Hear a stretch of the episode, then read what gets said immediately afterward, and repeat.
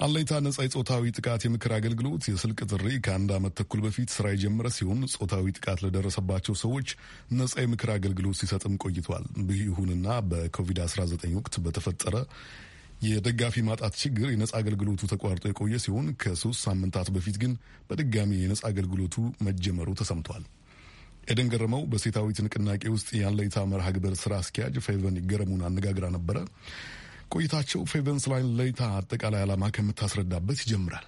አለኝታ በሴታዊት ስር የሚሰራ አንድ ፕሮጀክት ሲሆን ጾታን መሰረት ያደረጉ ጥቃቶች ዙሪያ ላይ የስነ ልቦና አገልግሎት፣ የሬፈራል አገልግሎት እና እንደገና ደግሞ ስለ ጾታን መሰረት ስላደረጉ ጥቃቶች መረጃም የሚሰጥ ነጻ የስልክ አገልግሎት ነው። በብዛት የምንሰራው ጾታን መሰረት ያደረጉ ጥቃቶች ላይ ሆኖ በ professional በሆኑ counselor ኦች የሚሰራ line ነው። ይሄ የስልክ መስመር ከተጀመረ በኋላ ለምን ያህል ጊዜ አገልግሎት ሰጠ? ምን አይነት የስልክ ጥሪዎች ነበር የሚመጡለት? አለኝታ ከተጀመረ ወደ ሁለተኛ ዓመቱ እየሄደ ነው። ምን አይነት ስልኮች ነው ለሚለው ጥያቄ በአብዛኛው እንደነገርኩሽ ጾታን መሰረት ያደረጉ ጥቃቶች ላይ ነው counseling። ጾታን መሰረት ያደረጉ ጥቃቶች ማለት ለምሳሌ የመደፈር ጥቃት፣ እንደገና የቤት ውስጥ ጥቃት በሴቶችም በወንዶችም ላይ ጾታቸውን መሰረት ባደረገ መልኩ የሚደርሱ ጥቃቶች፣ የአሲድ ጥቃቶች የመሳሰሉትን አይነት ደውሎችን ያስተናግዳል። ስድስት counselor ኦች አሉ። የምናስተናግደው የስልክ ቁጥር ልክ እንደ promotion ኡ ነው ብዙ ጊዜ የሚወሰነው። በደንብ promote ሲደረግ በሬዲዮ ad ምናምን ስናገኝ በደንብ call ኦች ይኖሩናል። አለኝታ ለጥቂት ጊዜ እንግዲህ ተቋርጦ ነበረ። በተለይም ደግሞ ኮቪድ በነበረበት ወቅትና መቼ ነበር የተቋረጠው እና ምክንያቱስ ምን ነበረ? የተቋረጠው ልክ ኮቪድ እንደገባ ከቢሮ ነበረ አለኝታ የሚሰራው። ስለዚህ remotely ለመስራት የሚለው idea ከመምጣቱ በፊት counselor ኦቻችን የአለኝታ ቢሮ አለ። ከዛ ቢሮ ነበረ እየተመላለሱ የሚሰሩት የነበሩ። ስለዚህ በዛ ምክንያት gap ተፈጠረ። ልክ ኮቪድ ሲመጣ ያው lockdown ስለነበረ ላልተወሰነ ጊዜ ያኔ ለመስራት አዳጋች ሆኖብን ነበረ። ሌላኛው ምክንያት ደግሞ financially support መደረግ ነበረበት አለኝታ ምክንያቱም መጀመሪያ ስንጀምር አለኝታን ጾታን መሰረት ያደረጉ ጥቃቶች ላይ ነጻ አገልግሎት እንዲሰጥ ነበረ ያሰብነው እና በመካከል ከቴሌ ጋር የነበረን ውል ነበረ አለቀ። ስፖንሰር የተደረግንበት ነጻ እንዲሆን ማለት ስለዚህ ለሱ የምንከፍለው ለ line ኡ የምንከፍለው ብር የለንም ነበረ። ለዛ በመካከል ነጻ ስላልሆነ ያንን አገልግሎት ለመስጠትም እንደገና ደግሞ promote ለማድረግም አልቻልንም። በዛም በተወሰነ ተቋርጦ ነበረ። እንግዲህ የጾታዊ ጥቃትን በተመለከተ የመጀመሪያው የስልክ ነጻ የስልክ መስመር ይመስለኛል እና ከዛ አንጻር ድጋፍ ለማግኘት ምን አይነት ነገሮች እያደረጋችሁ ትገኛላችሁ በአሁን ሰዓት? አሁን ላይ ከ UN Women ኦች ጋር ለመስራት እየሞከርን ነው በአለኝታ ዙሪያ።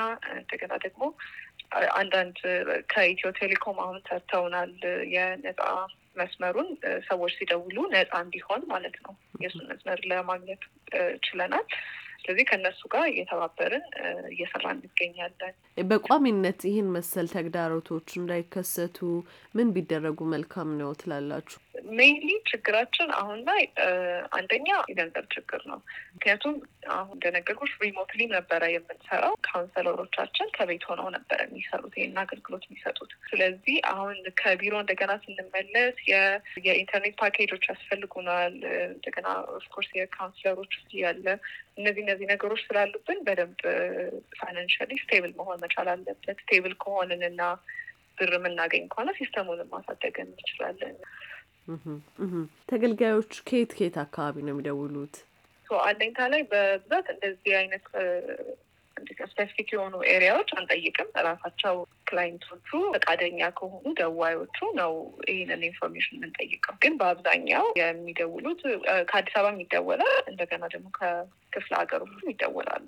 በአብዛኛው ግን እኛ የሬፈራል አገልግሎታችን መረጃ የምንሰጥበት map ያደረግነው በአዲስ አበባ ስለሆነ አብዛኛውን የምናስተናግዳቸው ቁጥሮች የአዲስ አበባ ናቸው።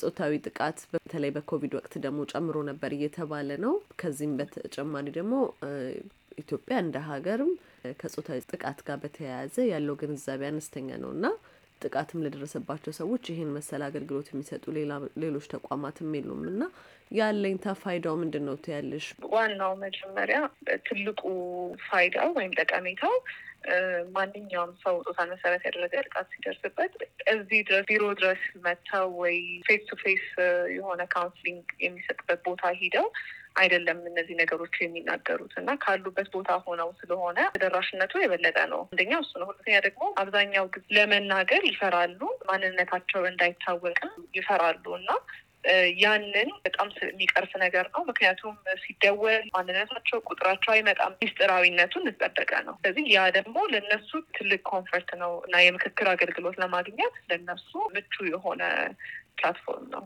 በጣም ነው የማመሰግነው።